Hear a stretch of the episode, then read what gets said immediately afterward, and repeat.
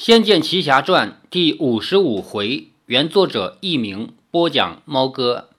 上一回讲到，李逍遥和林月如铁了心要进锁妖塔去。虽然蜀山派是有规定说蜀山弟子禁止进入锁妖塔，但是他们两个不是蜀山派的弟子，所以呢，蜀山派不可以用他们帮内的规定来限制这两个人，那就只剩下武力来阻拦了。可是守着禁地的那些小人物呢？从武力上讲，又根本拦不住李逍遥。于是李逍遥和林月如两人就这样进入了锁妖塔。他们见到的第一个庞然大物呢，是正玉明王。正玉明王呢，不是蜀山派的人，他跟蜀山派其实没有什么直接的关系。在蜀山派开山立派之前，锁妖塔就已经存在了，是天神在这里造了一座塔。并且把抓来的妖怪关在里面。正于冥王的职责呢，就是防止妖怪逃脱。对于人进还是出，他根本就不限制。所以李逍遥和林月如进入了锁妖塔以后，虽然正玉冥王也出来问了几个问题，但最终没有管他们。然后正玉冥王就变成了一尊雕像一般，一动不动。见正玉冥王没有反应，李逍遥拉着林月如说：“先进去再说。”也不管是否真的可以进入，李逍遥拉紧了林月如，一下子便闪身入塔，一路便奔。塔内一片黑暗，只见石头堆砌而成的两面硬墙，以及一尺许宽的通路，除此以外什么也没有。两个人通行无阻，如入无人之境。李逍遥暗暗纳闷，本以为会有一场硬战，结果却轻易放行了。本以为塔内机关重重，结果只有一条路，虽然弯弯曲曲，却一直通到底。为何竟会与传说中不同？这反而让李逍遥更不安了。两个人不知道前面有什么危险，都放慢了脚步。这里无窗无门，完全像是封闭的通道，但是竟然发出一种蒙蒙的暗红色的光辉，隐约可以看见路面，但又看得不是很清楚。这些暗红色的光，竟然像是由四面八方的岩石透出来的一般。林月如突然说：“你看！”李逍遥回头一看，只见地面散落的一块一块破布，虽然已将近腐烂，但勉强辨识得出是蜀山弟子的青衣。旁边还弃置了一把布满了锈痕的剑。这会是谁的衣服和剑？林月如低声地问：“我想。”会不会是当年追杀那个姓姜的孤儿的蜀山弟子留下来的？李逍遥说：“怎么可能只有衣服没有尸骨？”两个人心里都有这个疑问，都没有问出口来，无非是想到了最可怕的一点：这尸体会不会被妖怪吃了？两人往前走几步，甬道边又乱弃了几把断剑和锈剑，越往前走，弃剑就越多，但硬是不见半具尸骨。倒像是剑冢一般，就像是埋剑的坟一样。这般情景令李逍遥和林月如都渐渐毛骨悚然起来。林月如猛地止了步子，吸了一口气，一把拉住李逍遥，指着前面。李逍遥一惊，前面隐约有一道黑影，像是一个人端坐在墙边。李逍遥和林月如都不敢再前进，静立了一会儿，那个人并不动。李逍遥小心地跨出一步，他依然不动。李逍遥走上前，定神再看，原来那是一具枯骨。那副白骨靠着墙，端端正正地坐着，身上的衣衫虽然已经烂了七八成，隐约可以辨识得出与蜀山弟子所穿不同。李逍遥和林月如都十分好奇，在这个通道中，只见弃剑以及破衣。乍然见到这么一具枯骨，更显怪异。如果那些蜀山弟子都被吃了，为何这个人非但保住了全尸，还这么端端正正地坐着，倒像是寿终正寝一般？而再仔细看，这具尸骸上果然也有剑，奇的是剑身是穿过尸体钉在墙壁上的。林月如说：“这人是被剑刺穿了身体，死在这里的。”李逍遥点了点头，剑刃穿过空荡荡的肋骨，剑尖儿没入壁中，至少有三四寸。被这样一剑穿心，非死不可。也因为他被钉在这里，所以看起来像是端端正正的坐着，而尸骸的一手还握着剑柄，像是想用最后的生命拔出剑，却徒劳无功。李逍遥总觉得哪里不对，说：“奇怪，这尸骸上的剑。”林月如也注意到了，这件没有生锈，剑身不但没有一点锈痕，还发出一层薄薄的蓝光，似乎极为锐利。在小说里面呢，那些名剑看起来好的剑呢，他们都是发的紫光、蓝光的。实际上，我们知道，如果说一把剑经过反复的捶打、捶打这样的话，比如说一块铁，把它打成了片儿，然后把它折叠回来再打，然后再折叠回来再打。由于铁和钢具有延展性嘛，最后你这个剑会是里面有一层一层的这样的呃铁和钢的层次性。这样子的话，在它的表面会发生光的衍射作用，所以我们看到这个剑面啊是有颜色的，是有光彩的。一般来说是偏紫和偏蓝的颜色，所以好的剑的的确确是发出蓝光的。此人是谁？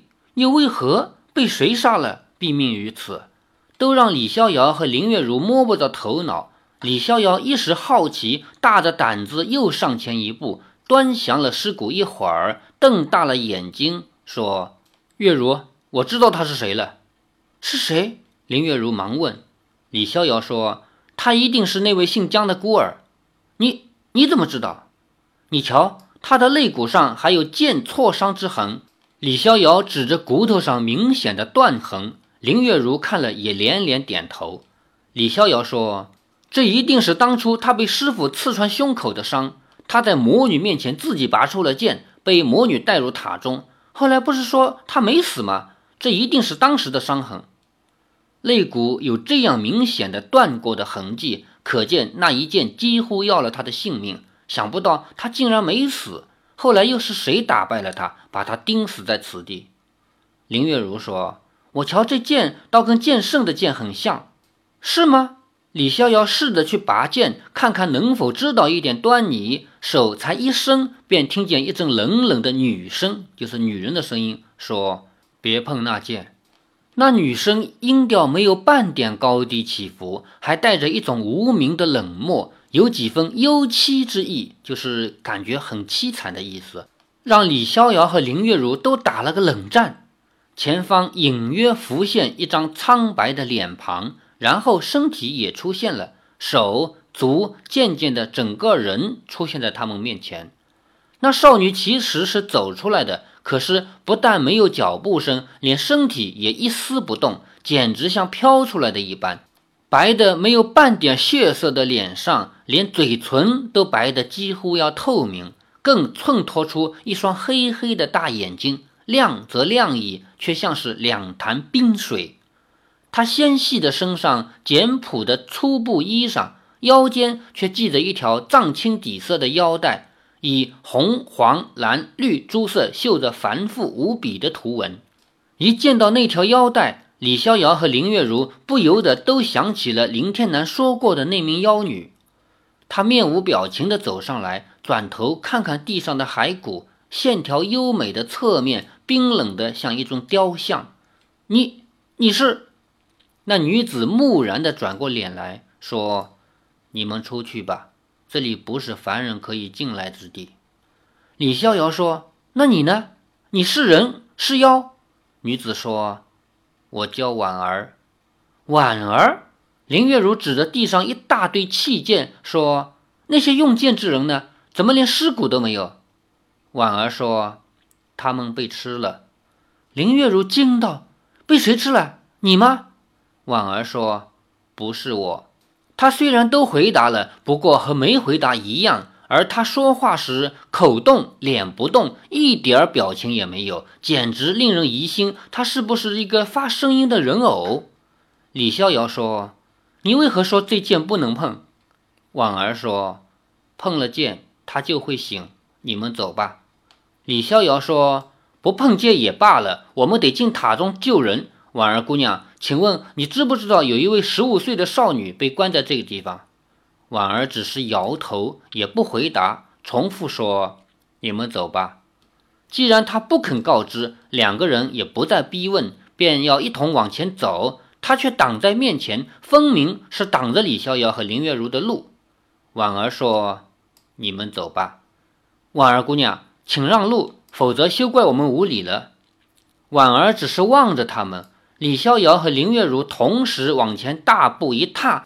婉儿缓缓抬起手，掌间像张开了一道无形的防线一般，挡在面前。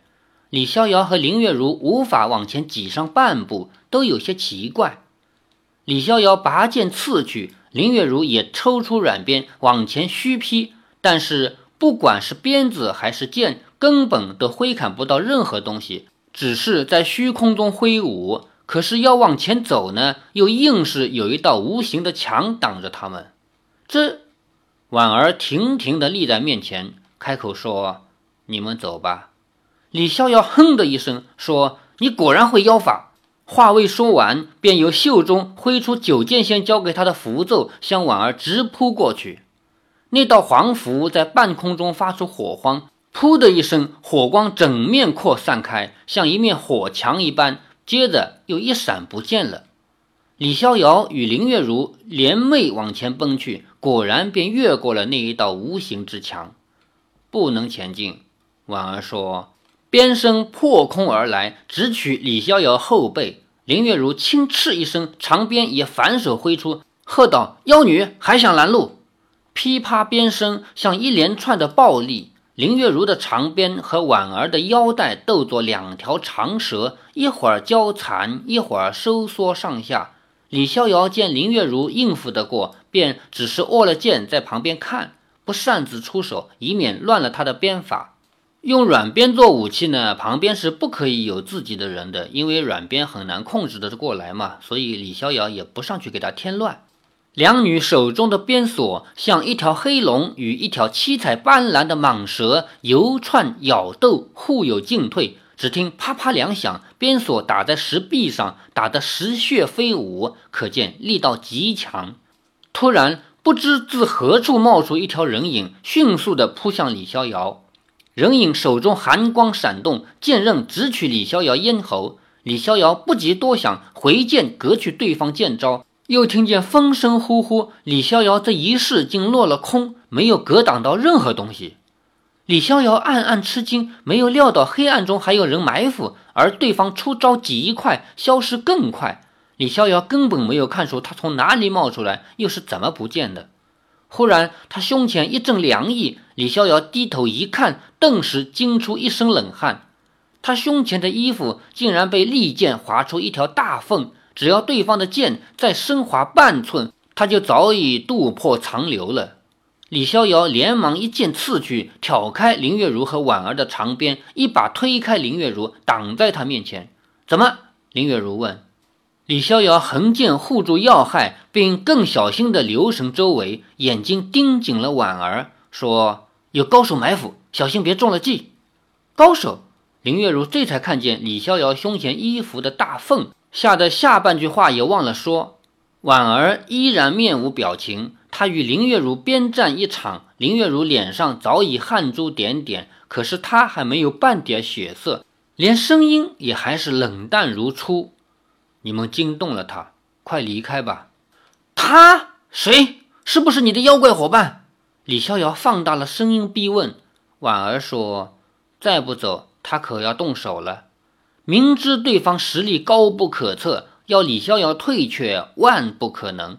李逍遥脑子一转，倒是想了一个万不得已的法子。虽说有点卑鄙，可是为了救出赵灵儿，也只好先别做君子了。李逍遥突然身动如箭，斜的窜出去。林月如和婉儿还没看清他要干什么，李逍遥又退回原位，一脸莫名其妙。林月如说：“你干什么？”李逍遥脸上有点茫然，并且结结巴巴地说：“我我。”立在他们面前的婉儿说：“哦，原来如此，你想抓我作为人质，带你进塔找人，这是没用的。”李逍遥大吃一惊，没有想到会被他识破。事实上，他刚才正是想了这个不怎么君子的计策。可是他才一出手，眼前像有黑光一闪，剑被一股无形的力量给隔退了，逼得他又退了回去。见到计谋已露，是不能行的了。李逍遥说：“好吧，看来锁妖塔果然是龙潭虎穴。哎，才刚进来呢，就走不了了。月如，咱们回去吧。”月如惊道：“你说什么？”李逍遥说：“我们无法前进半步，还是先走，再做商议。”可是，可是灵儿妹妹，李逍遥苦笑着说：“出去再想办法吧。”说着，便背转过身，往来路走去。林月如惊异归惊异，见他这么决定，也必有道理，只好跟上前。脚才一抬，李逍遥身形一闪，就不见了。啊！林月如惊呼，背后紧接着却是婉儿的声音：“你身法好快！”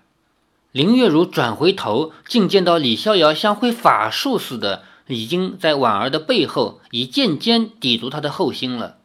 李逍遥说：“现在你可以给我们带路进塔了吧？”婉儿摇了摇头说：“塔中妖怪都会吃人，你们还是别再进去了。”林月如说：“既然塔中妖怪都会吃人，为何没吃了你？如果你也是妖怪，为何你不吃我们，反而要劝我们出去？”也就是说，林月如在这里想了一个很难理解的逻辑问题：这个婉儿姑娘究竟是人还是妖？如果他是人，为什么不被里面的妖吃掉？如果他是妖，为什么不吃我们两个人？婉儿并未回答。李逍遥长剑往前一送，说：“姑娘，我们有非入塔不可的苦衷，请带路吧。”婉儿被逼得只好往前走了几步，又停了下来，说：“真的不能再前进了，前面便过了他的范围，他恐怕不能再护着你们了。”林月如问道：“他？你是说谁？”婉儿闭着口不作声。李逍遥只好放凶了声音说：“你别再多说了，带路。”婉儿迫不得已的又慢慢往前移了几步。李逍遥眼前嗖的一阵气流窜过，这一阵攻击来得无声无息。李逍遥早有防备，把九剑仙给的灵符紧紧捏在指尖。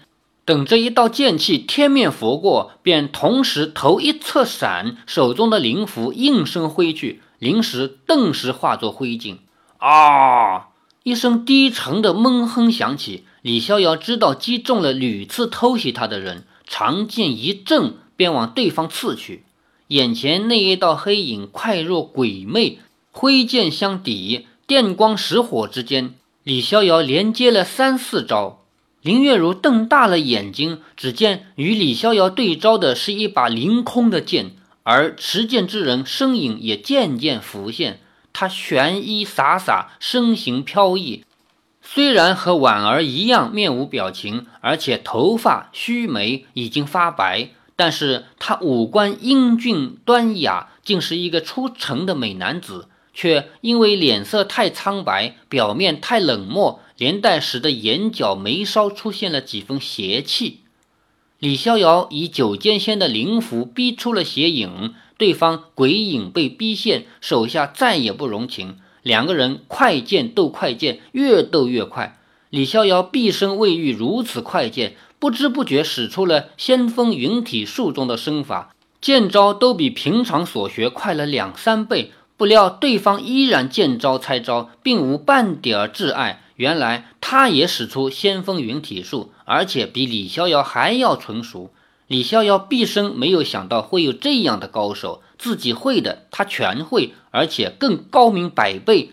就算是独孤剑圣，恐怕也不是他的对手。不过李逍遥没有闲暇来拒敌，就是没空来害怕。除了攻守以外，根本没有时间想。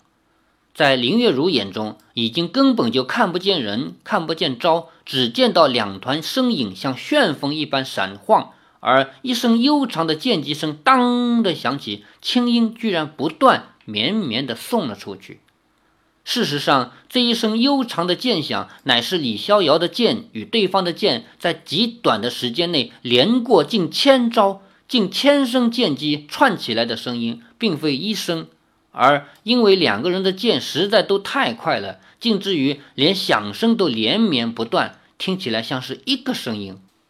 那男子眼中出现了疑光，就是怀疑起来了，身子一窜，飞上甬道的高处，一手像吸盘一般粘在石壁上，稳住了身形，注视着李逍遥。李逍遥这才得以喘气，浑身冷汗涔涔，以剑护住了要害，仰首看着他。以轻功攀上高处并不难，难的是可以在滑不溜丢的石面上找到施力点，把身子悬在半空中。李逍遥更知道自己绝不是他的对手。那俊美男子开了口：“身为蜀山掌门，为何闯入禁地？”他的声音也和婉儿一样冷冰，没有高低起伏，透着一股鬼气。李逍遥说：“在下李逍遥，并非蜀山弟子，更别说是掌门了。”那男子说：“不是蜀山掌门，为何会仙风云体术？又为何有伏妖灵符？”李逍遥说：“这是九剑仙前辈传给在下的。”他哼了一声说。本门武功并不外传，你如何学得？老实说来。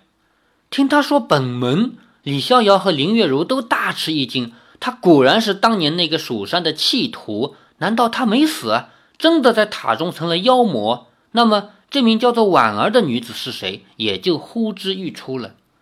李逍遥说：“江前辈，你还自称蜀山门人？”不要说你杀了这么多蜀山弟子，就是当年你也已经被逐出师门了，不是吗？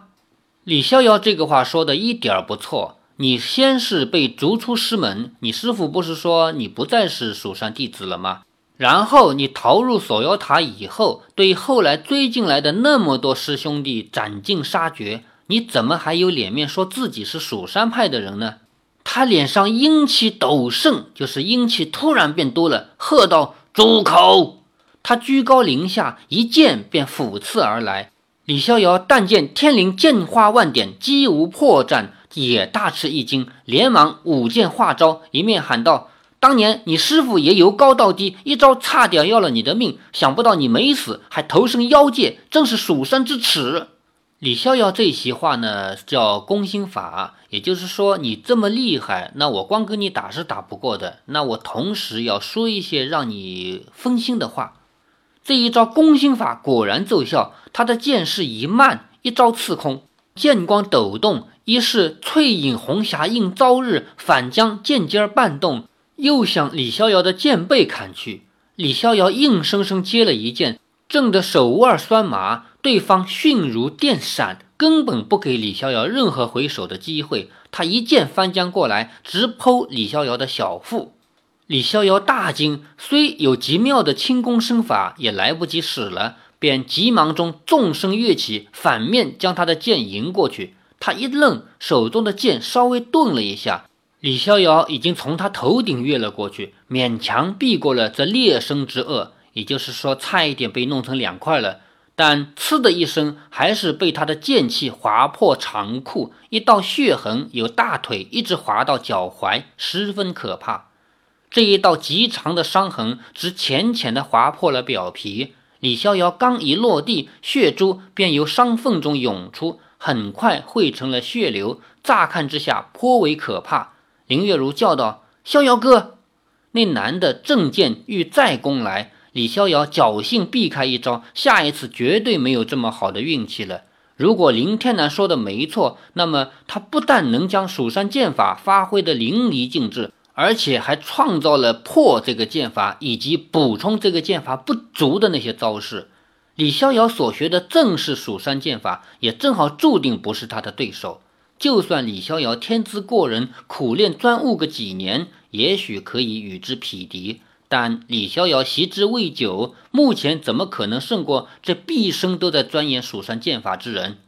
也就是说，这一位姓姜的孤儿，按照前面林天南讲的故事，我们可以知道，这个人所有东西都学的是天下第一好，他几乎就是下一任掌门人了嘛。只不过在这个时候出了点事，所以李逍遥要跟他打是绝对没有胜的可能性的。